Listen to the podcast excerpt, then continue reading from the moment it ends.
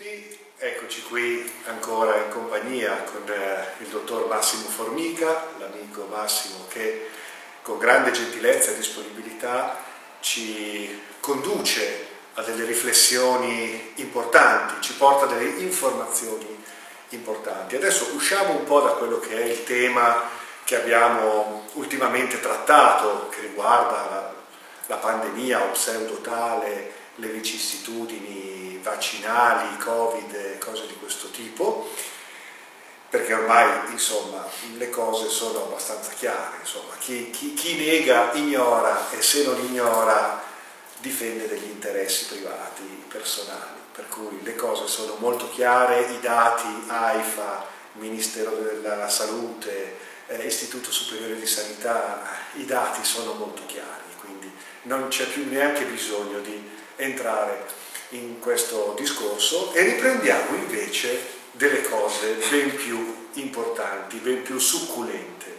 ovvero l'epigenetica, di cui il dottor Formica è un esperto. E, ehm, ed ecco qui la domanda, a parte che poi sul discorso epigenetica potremmo fare anche qualche conferenza, qualche intervento più ampio. Eh, già in passato io stesso nel canale ho pubblicato degli interventi di Massimo sul tema ampio dell'epigenetica. Adesso con questa intervista più breve, più specifica, voglio fargli delle domande più mirate e andiamo sempre molto spontaneamente perché noi non è che ci prepariamo prima. Eh? Quindi... Allora, Massimo, ti faccio questa domanda. Eh, con alcune persone, amici, colleghi, si stava riflettendo proprio l'altra sera sul fatto che, ecco, la domanda era questa, mettiamola così, persone che hanno una certa aspirazione, una certa sensibilità, per cui quelle persone che vogliono conoscere, vogliono conoscersi, vogliono comprendere la realtà, si pongono delle domande importanti che li mettono anche in un percorso di ricerca spirituale, di ricerca interiore. Ecco, persone così, ecco, l'altra sera si diceva maghi, si nasce o si diventa, cioè persone così che hanno questa volontà di comprendere e di eh, andare anche oltre le necessità primarie, fisiologiche, di mera sopravvivenza, ecco, esseri umani che aspirano a un intelletto, all'arte, alla bellezza, alla contemplazione, alla trascendenza.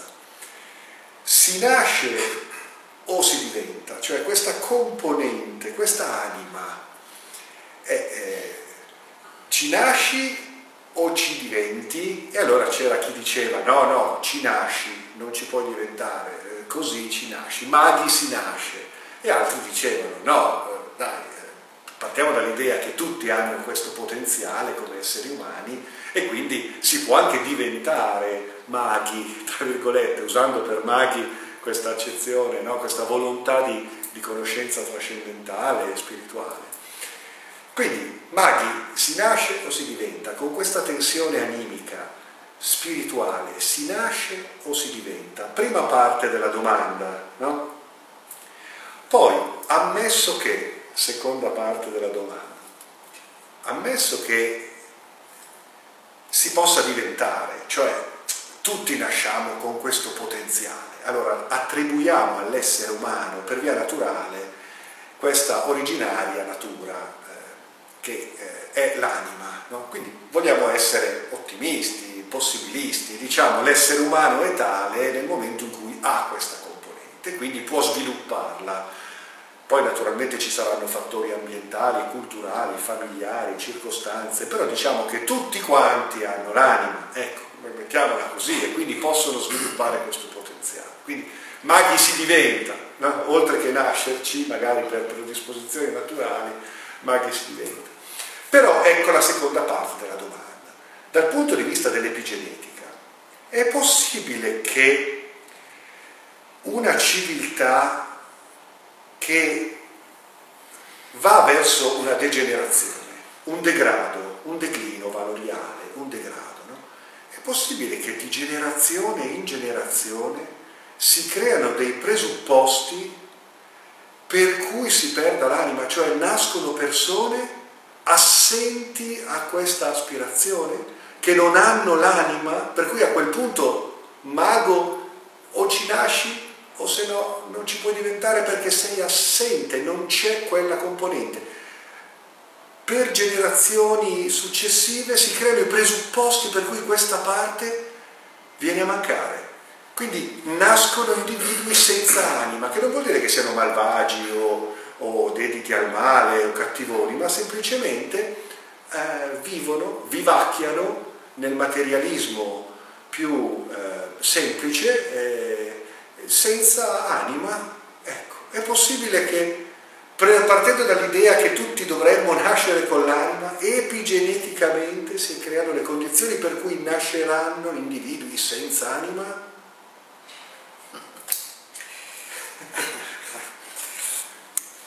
Grazie Carlo, grazie Carlo per questa, queste domande che sono oggettivamente di, una, di grande interesse innanzitutto, ecco, non, ci sono dubbi.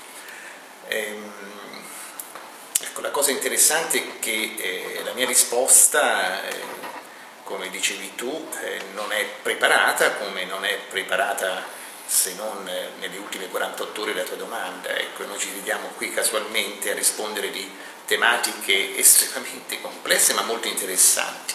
Innanzitutto che cos'è, ripetiamo a volo, l'epigenetica? L'epigenetica è formante ed informante la genetica, ovvero la struttura di riferimento stabilizzata che ci portiamo appresso, unica, rintracciabile peraltro, attraverso dei marker precisi, quello che è veramente un'immagine, un'impronta, no? un fingerprinting preciso di carattere genetico, per cui tutti noi possiamo dire con un'assoluta tranquillità di nascere con un DNA, DNA unico eh, e la cosa straordinaria è che non è solamente unico nel senso che ci appartiene, ma è unico nel senso che non sarà mai più replicato, perché le condizioni uniche in cui si forma il nostro DNA sono assolutamente non ulteriormente eh, ready made, quindi non possiamo ricostruire altro che se non la nostra unica impronta. Accanto a questo, che in qualche modo è un minimo di stabilizzazione, di strutturazione, l'epigenetica, che comunque coesiste sempre, anche prima della genetica, questo è interessante, ma che comunque diventa poi il, fratello eh, gemello della genetica, determina su questa struttura conformata infinite modificazioni in relazione alla esistenza, al vissuto, alle infinite, cioè modificabilità, diciamo quasi alle folate di vento esistenziale giornaliere che noi attraversiamo e che ovviamente lascia un'impronta diretta sulla nostra genetica. Questa impronta, questo epigenetica, questo essere attaccato alla nostra genetica, modifica l'espressione dei geni stessi, senza però cambiare l'impalcatura, come abbiamo detto, unica, inamovibile del nostro imprinting eh, DNA.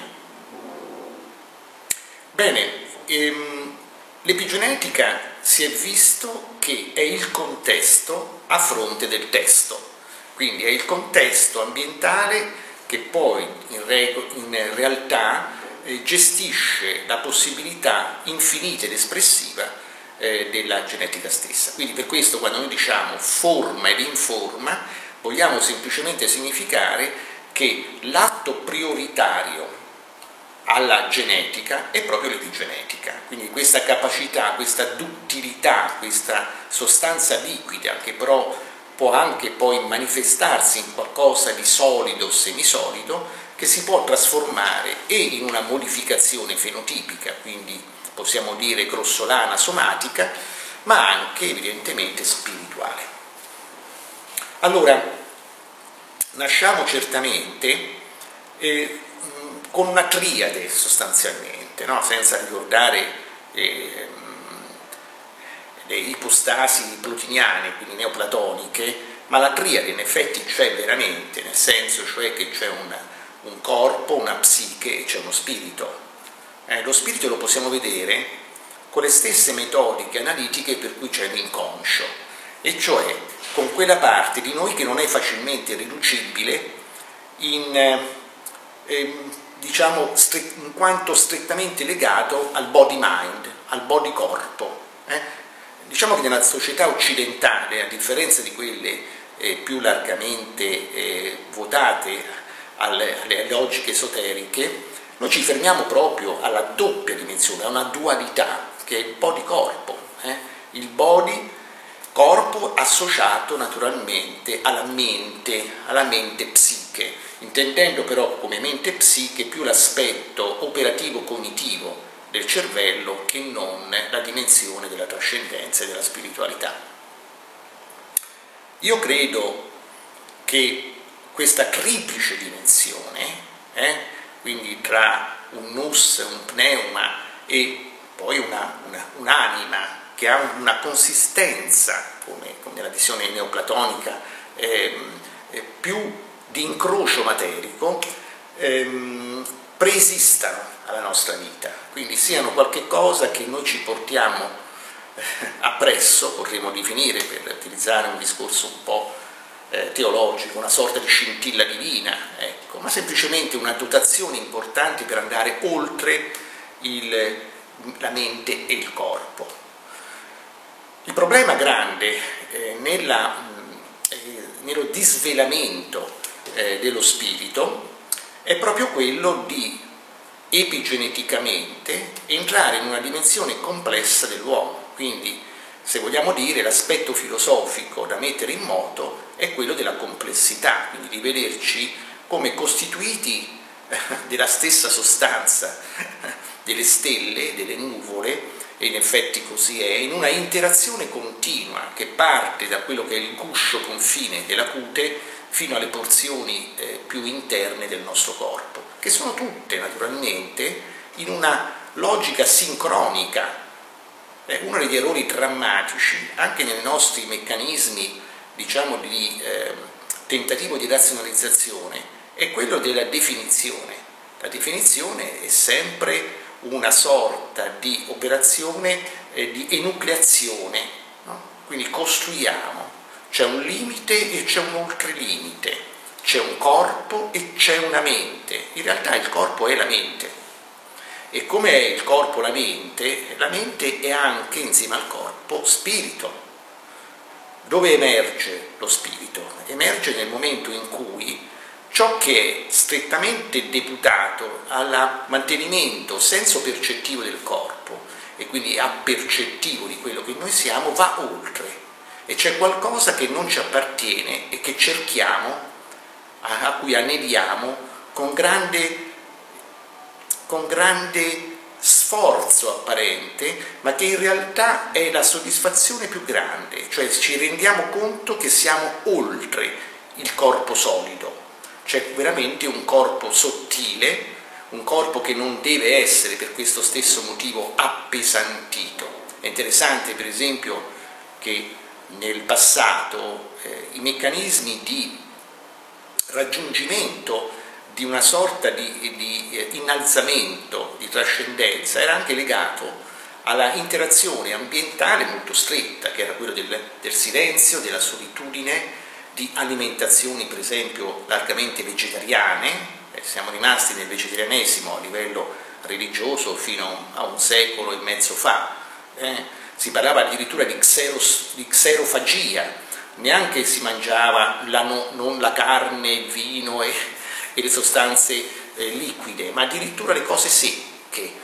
E perché le cose secche? Perché le cose secche in qualche modo aumentano l'aspetto eterico, aumentano l'aspetto vatico, si direbbe in medicina ayurvedica, e questo determina una facilità nei meccanismi di trascendenza.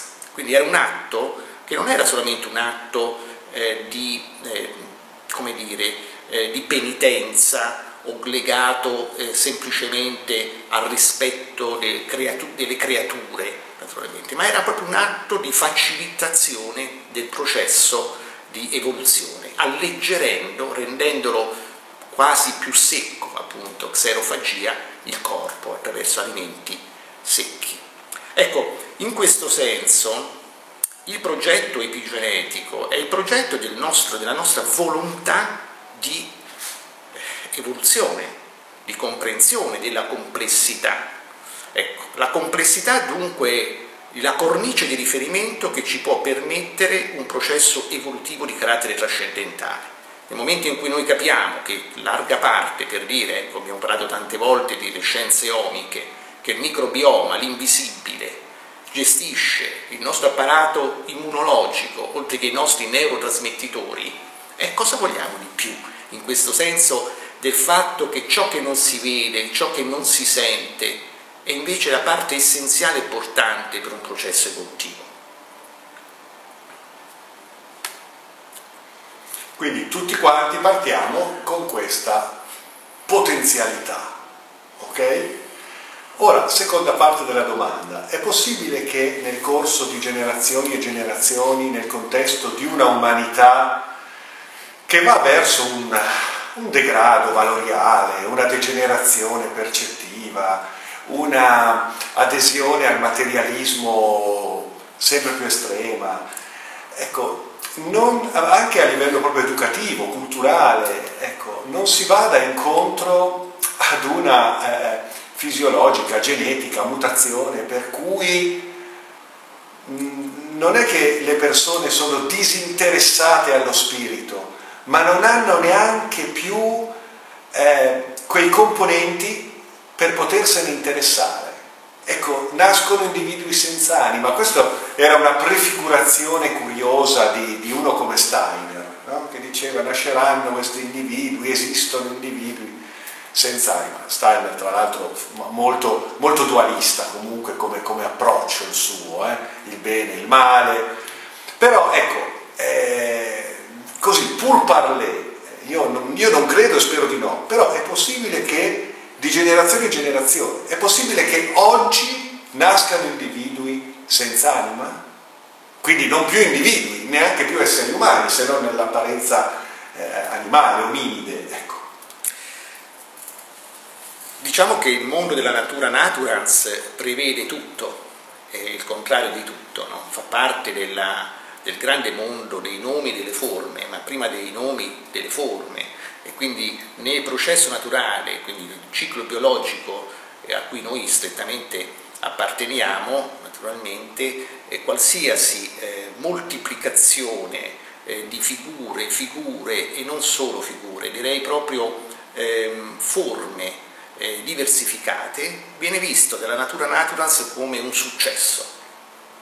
E quindi in linea di massima non c'è dubbio che per esempio il male, tra virgolette, esista, esattamente come esiste il bene, adesso senza entrare che cos'è il bene, che cos'è il male, che evidentemente magari è un argomento eh, da, da, riprendere, eh, ma il concetto è che ognuno di noi ha delle parti che possiamo anche considerare di dualità, in effetti la dualità anche qui è una definizio limitazio, quindi è un meccanismo di capire l'incomprensibile sostanzialmente, no? anche nel, nel, nelle caratteristiche triguniche, ma poi in realtà per esempio eh, si costruiscono delle coppie di aggettivi opposti per la definizione del mondo reale. Ecco, in Ayurveda ci sono dieci eh, diciamo, opposti che vengono che vengono ribaditi come importanti, ma perché danno in qualche modo una definizione che per quanto sia un fenomeno estremamente limitativo e sicuramente anche errato, dà comunque un indice di approssimazione. Nella moltiplicazione delle forme non c'è dubbio che ci sia anche la possibilità di persone la cui anima non può essere quasi evocata, cioè è così atrofizzata, è atrofizzata che non si evoca. E non c'è verso. Eh. C'è da dire che ci sono condizioni di carattere socia- sociale, economico, eh, culturale che possono naturalmente contribuire molto, soprattutto se c'è un'impregnazione diciamo abbastanza precoce, a mantenerci in una eh, condizione direi proprio non animica. No? Immaginare di vivere in una società eh, di violenza come criterio di fondo, beh, rende molto difficile diciamo, rintracciare nella calma, nel silenzio e nell'introspezione la possibilità, nella contemplazione, la possibilità naturalmente di rintracciare quella famosa scintilla che abbiamo chiamato momentaneamente anima. Naturalmente. Questo direi che in questa società che è fortemente eh, eh, come dire, lacerata due, dalle due grandi barbarie, come viene definita da, da Moren, che sono il denaro e il potere, la possibilità di recuperare l'ansia, di recuperare l'anima della persona è veramente qualcosa di particolarmente difficile. No? Dobbiamo veramente volere in qualche modo questo avvicinamento ad una comprensione superiore. È per questo che io ho introdotto il concetto della complessità, perché dalla complessità nasce l'impossibilità di eh, eh, arrivare a delle conclusioni definitive. No? È un viaggio di fatto continuativo, siamo sempre in itinere, in cui tuttavia queste percezioni, eh, che sono, ricordiamo, corpo, sensazione, percezione, le, la base eh, tripartita per la costruzione della mente e della coscienza, permettono, se ovviamente ci sono delle condizioni diciamo, di vissuto contestuale accettabile, la scoperta magari tardiva dell'anima stessa. Però non c'è dubbio che tante persone che partono da ambiti culturalmente, eh, psicologicamente fortemente deteriorati hanno una difficoltà enorme e non sono per niente, peraltro, stupito se ci fossero persone assolutamente incapaci di avere più un'anima, anche perché questa è una società che ha dal punto di vista contestuale, ambientale, eh, una eh, capacità straordinaria di provocare il danno nell'uomo. Noi oggi abbiamo una situazione che è una situazione di allarme eh, mostruoso, no? legato per esempio alla interferenza dell'inquinamento ambientale sulla capacità riproduttiva dell'uomo. È un articolo di 48 ore fa che ci dice che per esempio sono stati rintracciati quantitativi mostruosi di metalli pesanti in alcune zone sottoposte a un severo inquinamento ambientale, eh, dentro lo sperma degli uomini. E questo naturalmente con un valore che questo è un fatto veramente interessante, che è intorno alle 5-10 volte superiore a quello plasmatico. Quindi è come se l'inquinamento provocato dall'uomo stia letteralmente castrando come processo naturale l'uomo stesso ovvero il fatto di avere una impossibilità di proliferazione, è come se avesse segnato in qualche modo da parte della natura la rottura di un rapporto di collaborazione con l'uomo. La natura si difende. La natura si sta difendendo e ha forse deciso a questo punto di interrompere la sua eh, lunga relazione con l'uomo.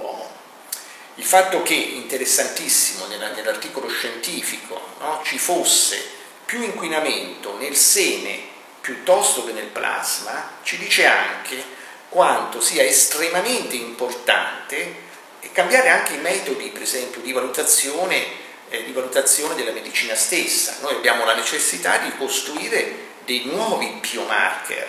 Eh? Eh? Dobbiamo assolutamente costruire un mondo in cui l'accortezza, il rispetto, la delicatezza, ecco come dicevamo, andare in punta di piedi nel mondo, ad esplorarlo, perché il mondo ovviamente è il, la matrice che ci ha generato. E quindi in questo senso, rispondendo alla tua domanda, è, è del tutto probabile che da adesso in poi le persone con l'anima saranno sempre di meno perché oggettivamente c'è anche una condizione organica, che pure è basica, eh, per la trascendenza, che viene fortemente minata. Caspita. E noi che auspicabilmente ci riteniamo con anima, ecco, voce fuori campo, non mi inquadro perché non sto a cambiare l'inquadratura della telecamera, quindi ti faccio questa domanda da fuori campo. Come possiamo recuperare il progetto ideale? Ecco, l'epigenetica parla di progetto ideale. E come fa? Beh, noi lo sappiamo, eh, io e te e, e, tanti altri amici, colleghi ricercatori, eh, lo sappiamo, presumiamo di saperlo e comunque eh, non siamo, eh, insomma, non c'è falsa modestia, diciamo, noi è una vita che dedichiamo a questo. Però ecco, per dare una, una risposta più ampia a tutti quanti noi e a chi ci sta ascoltando, quali sono i capisaldi per recuperare la, la, lo sviluppo dell'anima che ancora fortunatamente riusciamo a sentire pulsare dentro di noi e recuperare il progetto ideale inscritto nella nostra natura umana ma anche eh, preterumana.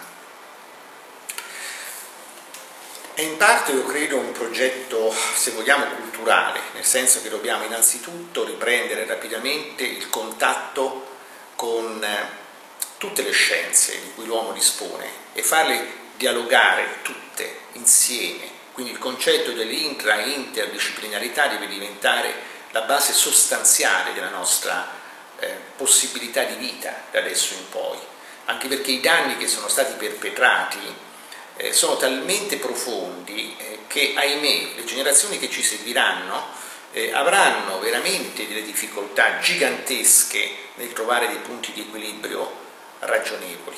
Quindi la prima possibilità di fermare eh, il degrado e quindi il rifiuto che c'è una progettualità che prescinde dall'uomo, di cui l'uomo è semplicemente un oggetto della natura, letteralmente, cioè non un soggetto, è un oggetto della natura, prima ancora di poter essere un soggetto. Diventa soggetto nel momento in cui eh, si rende conto della paternità dal processo naturale, quindi il rispetto delle matrici della natura sono essenziali. Noi viviamo, respiriamo, abbiamo un battito cardiaco, abbiamo miliardi di reazioni in frazioni di secondo che prescindono completamente dalla volontà dell'uomo.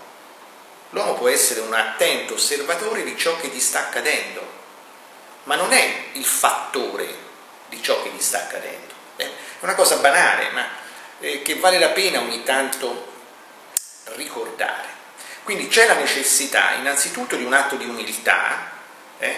c'è un problema di antropocentrismo che è veramente ridicolo, grottesco, i danni che sono stati fatti dall'uomo sono infiniti, la stessa, lo diciamo fino adesso, lo anticipiamo, cosiddetta intelligenza artificiale, il, il, il, le, grandi scoperte nel digitale nel senso di tutto ciò che ha a che fare con device elettronici, eccetera, sono un, un'altra accelerazione del processo evolutivo. Sembra incredibile, ma già adesso noi siamo al 15% di energia consumata dietro questi electronic devices, quindi siamo già in una condizione di allarme e mi sembra abbastanza chiaro che andremo ancora avanti. Eh? In questo senso questi illuminati governanti, che, da cui non si riesce veramente a tirarsi via, hanno già investito stanno per investire nel digitale una quantità di risorse enorme, 50 miliardi su oltre 200 miliardi di possibile attribuzione significa il 25%.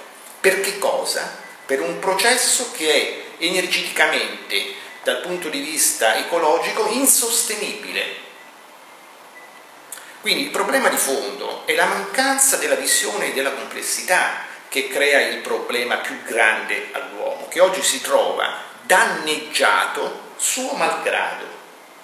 Poi certo, c'è anche da dire che le capacità evolutive della mente, sia nella condizione di Manash che di Buddhi, quindi di mente come capacità logico-formale, che come meccanismo invece evolutivo, pneuma, quindi la capacità di leggere il nus, ecco, di leggere il mondo in termini trascendenti, ci può permettere, malgrado il danneggiamento di carattere sostanzialmente fisico, di poter raggiungere ugualmente le stelle.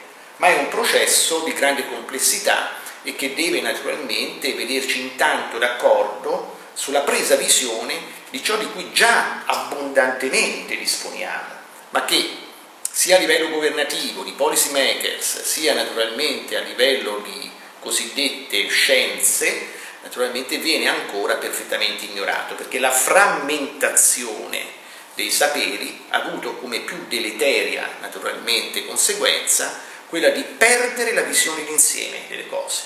Questa perdita della visione d'insieme non ci permette più di costruire delle scale gerarchiche, degli aspetti valoriali. È interessante come Dante, nella sua straordinaria preveggenza, quando fa la sua affermazione, parla di virtute e conoscenza, prima virtute, poi conoscenza, cioè per una persona che era estremamente attento alla consecuzio dei termini, al significato e al valore dei termini, questo è significativo. Dobbiamo prima entrare in una logica etica e di comprensione, di vera conoscenza, conoscenza che ci viene dal cuore, e poi c'è la conoscenza che possiamo anche, nei suoi aspetti più deleteri, definire scienza. Quindi recuperare, come diceva il filosofo Comenio, una visione pansofica, cioè enciclopedica, veramente olistica, integrata, integrativa dei saperi. Quindi questa pansofia che, che finalmente tutto abbraccia, sia in senso orizzontale ma anche in senso verticale. Era quello che poi tra l'altro eh, in un, un libro straordinario Panica chiama l'ecosofia, no? il termine non è necessariamente stato fatto da lui, ma lui ha lavorato molto su questo aspetto, fare una valutazione cosmica, coscienziale e, e di sapere, no? dove tutto ha il suo grande significato, perché sappiamo che epigeneticamente tutto lascia un segno. Eh? Ci sono delle differenze enormi tra il contatto e il segnale eh? Tutti i meccanismi per esempio di carattere immunologico, che so, a prendere per esempio la, la, la, straordinaria, meravigliosa danza viene definita da un famoso immunologo tra le cellule per esempio dendritiche e le cellule T, le cellule P anche, e quindi questi grandi complessi che interagiscono in una logica di danza, beh, molte di queste cose funzionano solamente se si passa dal contatto poi al segnale tutto potrebbe rimanere fermo al segnale. E che cosa determina la trasformazione da segnale a segnale da una condizione di semplice contatto? Semplicemente il contesto, cioè l'aspetto matriciale in cui questo eh, processo è iscritto. Queste sono cose importanti, no? perché come abbiamo detto che l'epigenetica, per esempio, determina, forma ed informa la genetica, non lo dico io, naturalmente dicono, lo dicono eh, eminenti eh, immunologi, c'è anche il discorso molto interessante del fatto che l'immunità innata, cioè quella che ci è stata data eh, senza altre mediazioni, è quella che forma ed informa quella adattiva. Vedi bene come per esempio quando sia ridicolo in questi ultimi tre anni costruire meccanismi che sembrano essere salvifici lavorando solamente sulla quella adattiva, sapendo che quella adattiva è iscritta in un aspetto, in, una, in, una, in uno spettro eh, diciamo, di accoglienza e di determinazione che è quella innata. Questo significa che se noi vogliamo salvare noi stessi, esattamente come dobbiamo lavorare su una sana immunità innata, dobbiamo lavorare epigeneticamente su una sana epigenetica per poter informare al meglio la genetica. Quindi si dobbiamo, in altre parole, inevitabilmente risalire alla matrice, al contesto. La conoscenza del contesto ci permette di avere quel quadro eh, pansofico che diventa eh, a quel punto veramente salvatore. No? Possiamo intanto, in questa operazione di purificazione di noi, eh, rivedere le cose e i danni che sono stati perpetrati per poter gradualmente provare a risolverli, tutti insieme, attraverso le conoscenze di tutti, senza esclusioni. Altro aspetto importante, la democrazia è la mancanza di esclusioni, è proprio l'inclusione. E questo naturalmente nel campo della scienza dovrebbe essere proprio obbligatorio. Certo, tu prima hai parlato anche di volontà, questo atto di volontà verso uh, un, un, dare spazio a questa istanza che è evolutiva, che è spirituale, etica, volontà del cuore, prima hai citato il cuore, quindi amore, volontà del cuore amore, amore non in quanto eros, ma piuttosto in quanto agape, e volontà dell'intelletto, no? consapevolezza, conoscenza, quindi telema, questa volontà eh, riconducibile alla nostra natura reale, finalmente svelata, finalmente recuperata. Ma questa volontà può essere forse anche una, um, indirizzata verso più che una costruzione, una rimozione di tutto ciò che impedisce, una rimozione di tutto ciò che impedisce qualcosa di naturale, un allineamento naturale. Il Dharma è qualcosa di naturale, è un, è un riallineamento a qualcosa che è già così, ma che è ostacolato da infinite tossicità dell'anima, della mente, del corpo. Quindi forse la volontà non è quello di costruire l'anima, ma quasi di lasciarla esprimere, rimuovendo tutto ciò che impedisce alla nostra natura di essere ciò che siamo. Cioè siamo già ciò che dovrebbe essere. Quindi questa volontà potrebbe essere una, una sorta di via negazionis. No? Che, che, ne pensi di questa idea? Assolutamente sì, assolutamente sì. Certo come atto motivazionale eh, basato sulla, proprio sulla volontà, eh, proprio in termini, in termini quasi schopenhaueriani, si potrebbe eh, lavorare proprio come motivazione per, una, una, dire, per curare le ferite del, non solamente dell'anima ma anche del corpo, ma non c'è dubbio che questo, questa eh, difficile strada, eh, questo percorso accidentato, potrebbe benissimo transitare attraverso la più vasta individuazione degli ostacoli che sono stati, sono emersi magari anche in questi millenni di storia dell'uomo, per poterli incominciare a eliminare, no? eliminare gradualmente. Non c'è dubbio per esempio che l'aspetto eh, interessante eh, in questo senso, che anche a livello giuridico è molto importante, che la norma, eh, senza la ricerca della verità, senza quindi la presenza in qualche modo di un ombrello spirituale, diventa qualcosa di arido. Anche in questi tre anni abbiamo avuto proprio il segno classico di come la norma come norma non possa essere semplicemente considerato il compromesso burocratico eh, dell'esistere, ma deve essere poi letto attraverso non solo evidentemente la complessità, ma attraverso il cuore, attraverso cioè un momento di rivitalizzazione, altrimenti rimane un banale scritto piuttosto che qualcosa che può lievitare e può permetterci tutti di crescere. Quindi in questo senso la rimozione di alcune caratteristiche troppo eh, descrittive e andare oltre naturalmente, verso un tentativo di eh, superare anche l'alfabeto e fare, instaurare per noi e per gli altri un linguaggio che sia un linguaggio che transiti attraverso questo asse cuore-mente, eh, che se funziona molto bene diventa effettivamente nus, diventa intelligenza verso veramente l'intellegibile in senso proprio kantiano, verso qualcosa che può poi arricchirti in quanto si nota, si percepisce una, eh, dire, una consistenza, un alone veramente spirituale. Quindi è un processo quasi trasgressivo, liberatorio, trasgressivo in quanto ribelle, liberatorio, che scardina, mi ricorda un po' le avanguardie del Novecento, il futurismo, il dadaismo, che cercava questa espressività eh, nella contraddizione, al di là del processo logico formale, al di là del linguaggio, questa spaccatura dei, dei, dei sistemi, degli schemi, delle convenzioni, è proprio un processo di liberazione.